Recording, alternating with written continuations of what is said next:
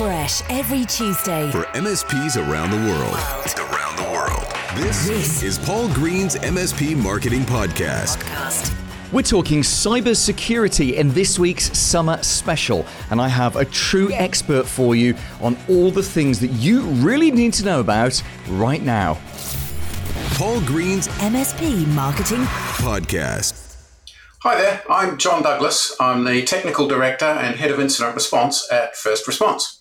And you were one of the wonderful people that I met at the SuperOps Super Summit, which was a conference in London in the UK several months ago now. And I was introduced to you after the event. And I can't remember the exact words that someone said, but it was something along the lines of this guy here, John, he's the MSSP that MSPs turn to when they have a major cyber security problem. That's just a fascinating way to be introduced to anybody. Tell us a bit about your career, John, before you talk about what you do now and how you help MSPs. What's what's your background? How did you get into this kind of position?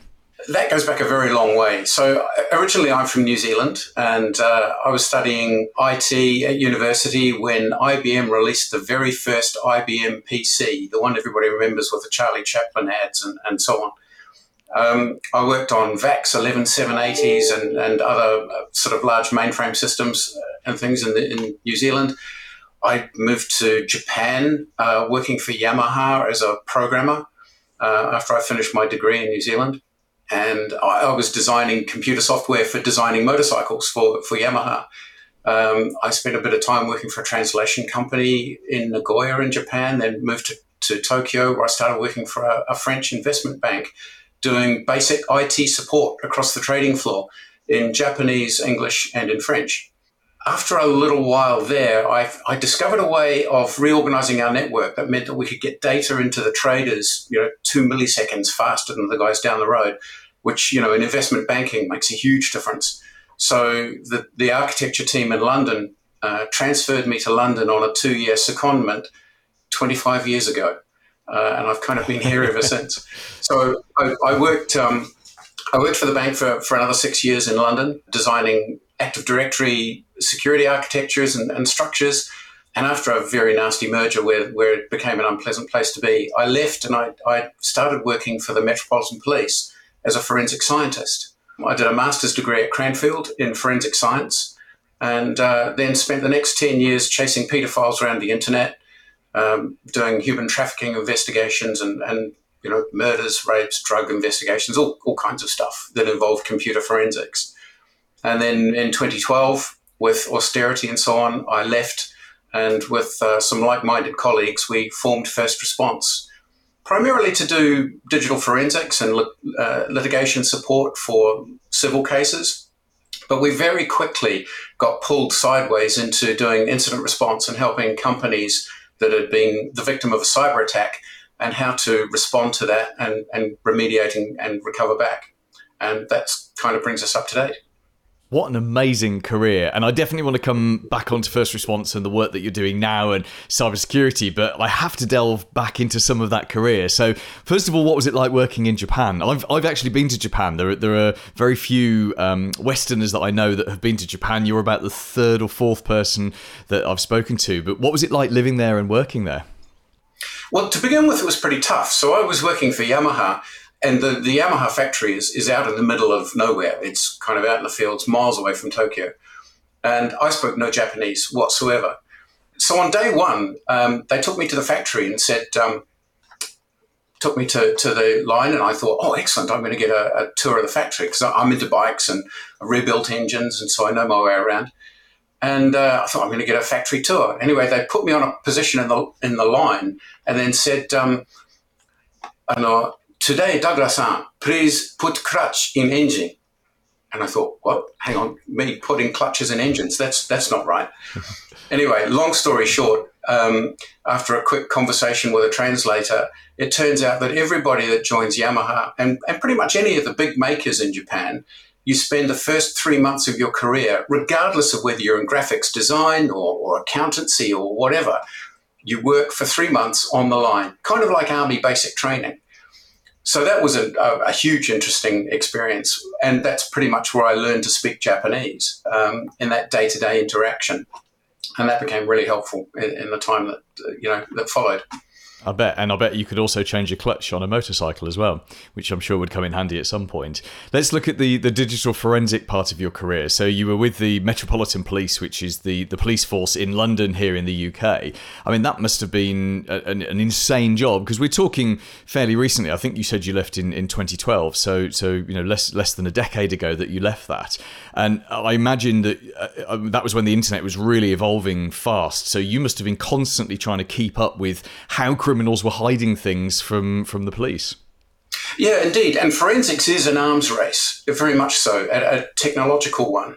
So we spent probably a good 40% of our time researching technologies and and not that we were going out looking at technologies and pulling them apart to see you know what they could be used for but it was more that a case would turn up on the desk where a particular organized criminal network or, or just an ordinary person who had decided to do something dodgy um, had utilized a piece of software. And one that I remember from the early days was Google Hello. The pedophile community sort of landed on that and started using Google Hello to transmit indecent material of children between each other, completely under the radar. Um, and it, it, worked out quite uh, effectively for them. But we had some good connections in with, with Microsoft and with Google and others, and so they gave us access to diagnostic tools that allows us to, to reverse engineer some of the data structures so we could actually generate evidential material to take to court and give evidence. But what was really interesting for me about the whole forensic process was more the diversity of locations where, where artifacts could be found. So, for example, I, I had a case I was working on a, a, murder investigation, and I was working with a police officer, and uh, we'd come to a really good point where I, I, had everything that he needed. And he said to me, "Oh, I wish you could help me with my other case." And I said, "Well, what's your other case?" He said, "Oh, it was a, a drugs case. We, we arrested this drugs dealer in his car, and." Uh, just before we were able to arrest him, he ripped a lanyard, a USB stick off a lanyard round his neck and threw it into the river and we've been unable to recover it. And we're pretty sure that had all the details of all of his drug deals on it. I said, okay. And he was in his car. What car was he driving? It turns out he was in a, in a Bentley. Anyway, again, long story short, I contacted Bentley. The vehicle had been impounded. And with some diagnostic tools that Bentley gave us, we were able to download all of the GPS data, all of the chat logs, and all of the SMS messaging uh, call history and everything else that had transferred from his iPhone across Bluetooth and had been stored in the car. So whilst he'd got rid of a lot of the data on his on his mobile phone and on this USB memory stick, we were able to pull back a huge tranche of data from the car itself. And of course, when you sort of superimpose the GPS data with the, the call dates and times and some of the message information in the chat logs, you're able to immediately unravel a whole lot of coded text and start to associate that with some of the other people that he was working with. That kind of technology and being able to think outside the box and, and grab stuff, and keeping in mind this is 20 years ago. So it was pretty cool stuff. I mean, that's that's fairly trivial to do these days because uh, you know mobile phones and so on have got GPS units and everything. It's all in one box. So if you've got access to that mobile phone, you've got everything. Yeah, there's a there's a message here for criminals, which is if you if you're going to do crime, then leave your phone at home and drive a 1980s car, which isn't connected and doesn't collect any information whatsoever. Let's come straight up to date then, John, and let's look at what you're doing within first response. So you you formed this business back in 2012, and as you said earlier, you your your aim was to help with litigation and forensics, but you you then sort of diverted off into this amazing cybersecurity world that we're in that we're in here. So what what caused that that that shift? Was it literally demand, uh, you know, business turning up at the door, or was there something else that caused you to go off in a different direction? It was business turning up at the door, but came from an unexpected direction. And that was law firms that we were already working with in supporting them in civil litigation, where perhaps one of their clients was, was suing an ex employee for stealing data or, or something, taking it to a competitor. But often the, the law firm would get involved in, say, a ransomware incident uh, that one of their clients had, had suffered. And so they would call us and say, hey, what can you do to assist us? We'd like to try and figure out who the attackers were. Um, but very quickly it became more around actually we don't care who the attackers are because they're they're outside the UK, they're outside of our jurisdiction, and we're not going to be able to do anything with them. But can you help us get the data back? And so we've been doing an awful lot of, of that. And, and certainly through the pandemic, uh, UK organisations, and, I'm sure you know most of your your audience will will also sort of click with this, that organisations absolutely struggle to make that transition from on-prem to working remotely. Um, a lot of organisations managed to to make that transition, but they didn't do so securely. And so, you know, we saw countless incidents of, of organizations that were publishing RDP directly to the internet, which, you know, is just a recipe for disaster. Uh, and they were getting hit with ransomware. You know, in, in, the sort of the peak of the pandemic, we were probably dealing with four or five cases of ransomware every week. It was it was just crazy. And how have you seen cybersecurity change? I mean, you, you, mentioned the pandemic, which is obviously three three odd years ago now that it that it started. But over the last three, four, five years, how have you seen the the, the kind of attacks change and uh, and, and what, what kind of, of new? I mean, we all know what the, what the new threats are, but as someone who's actually dealing with it day to day, how have you seen it change? I think probably it's become more organised. So uh, cyber threats are, are, no longer, you know, some guy in a hoodie in his basement who's just out for, for grins and giggles this is organized criminal networks and nation state threat actors that are doing this either to obtain uh, intelligence for economic, military, or, or you know health and, and uh, academic data that they're, they're stealing. Or in the case of organized criminal networks, it's purely financial. They're doing everything for financial gain. And they're hugely organized. I mean, ransomware attacks now, uh, typically you'll see a ransomware author who will be a, a pretty intelligent guy, an experienced programmer writing in C++, who will create a, a very cool you know, piece of ransomware. And he will then market that on the dark web to organized criminal networks under a franchise scheme where the original author gets 20% of whatever ransoms the organized criminal networks are able to generate, uh, all paid in Bitcoin. And the organized criminal networks themselves have set this up as a as entirely as a business enterprise. They have help desks being run internally, and and sometimes uh, they're outsourced to Southeast Asia. Where you've got you know large groups of, of people sitting there waiting to answer the phone to help companies through navigate the process of buying Bitcoin or decrypting their data. If they ha- if they're having struggles to run the decryptor and, and decrypt the data, having paid the ransom, uh, the help desk is there to support them it's a really slick professional business now. It's uh, it's it's not the you know chaotic uh, script kiddie that, that probably the media is still portraying them to be. Yeah, and, and which then begs the question: What do you think it's? I mean, this is very much a crystal ball question, but you're at the cutting edge here. What what do you think is going to change in the next two to three years?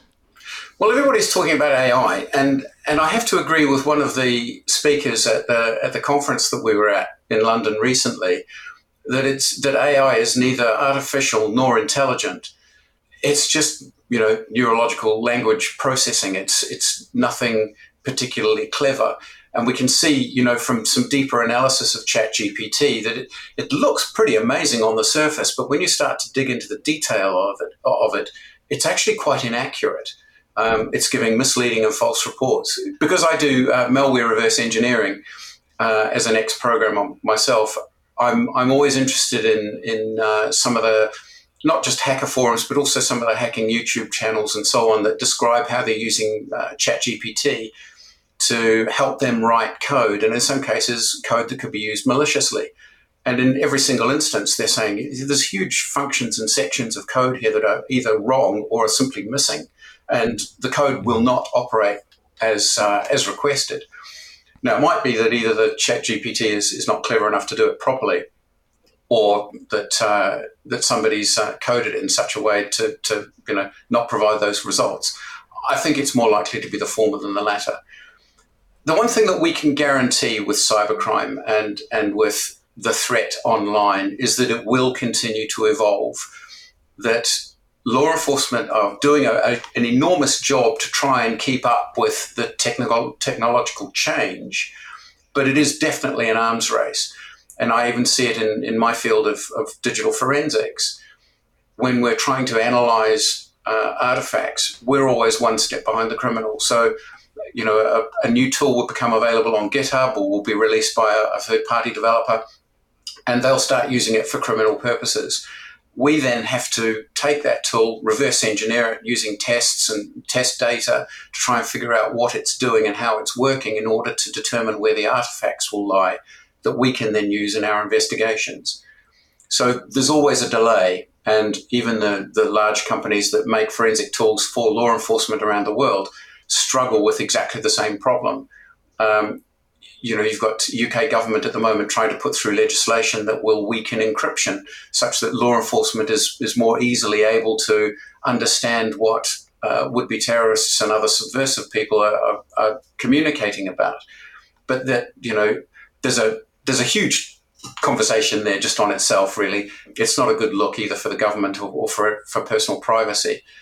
But uh, the evolution of, of cybercrime and the, the way that threats against the UK evolve um, will continue you know, unabated. We've already seen that with the Ukraine war, almost within weeks of, of the UK pledging support for Ukraine um, in quite loud terms, that attacks went up from around 300 to 350 attacks per day to now well over 3,000, almost 4,000 attacks per day in a 24 hour period.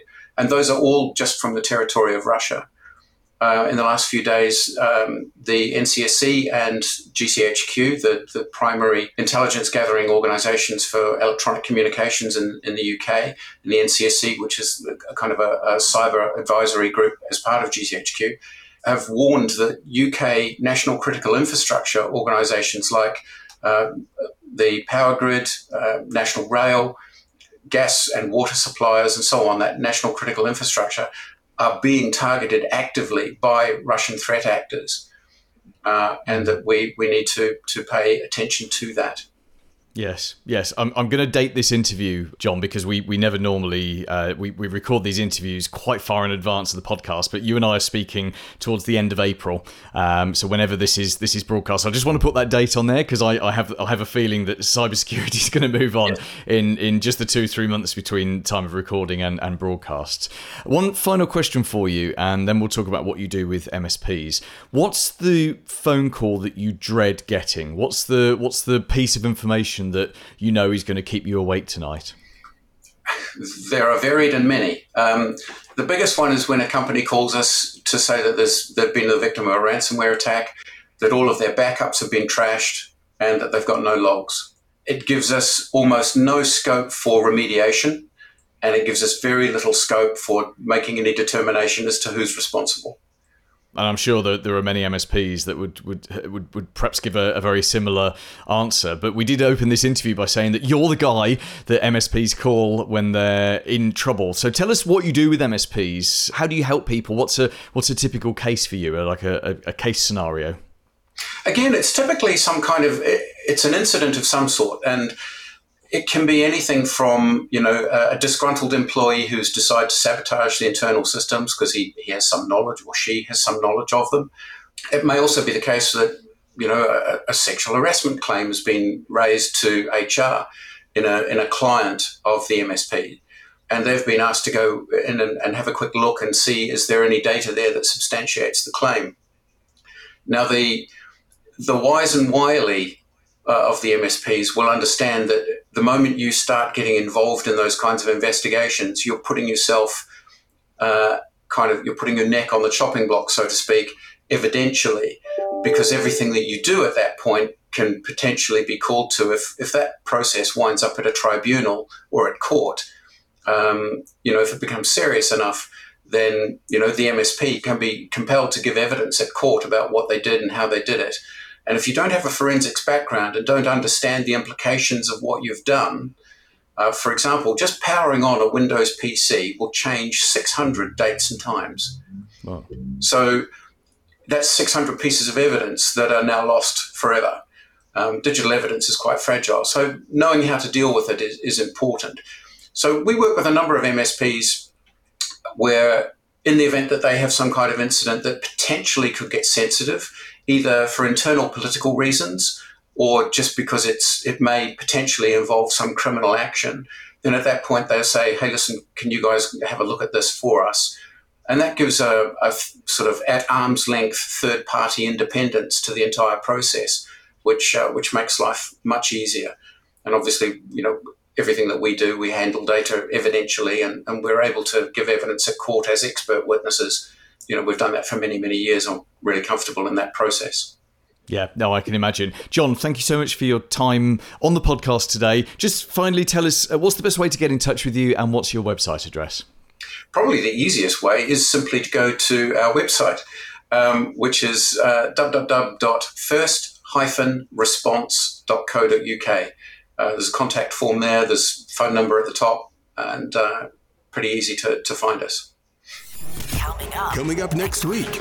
Hey, I'm Scott Riley from Cloud Nexus. Join me on Paul's podcast where we're going to be talking about how I managed to run one of the fastest growing MSPs in the UK without having a single help desk technician. And I get to sleep at night and get weekends off too.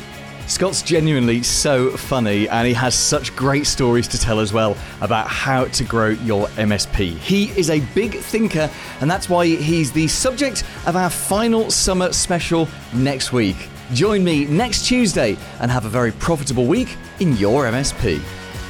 Made in the UK. For MSPs around the world. Paul Green's MS- MS- MSP Marketing Podcast.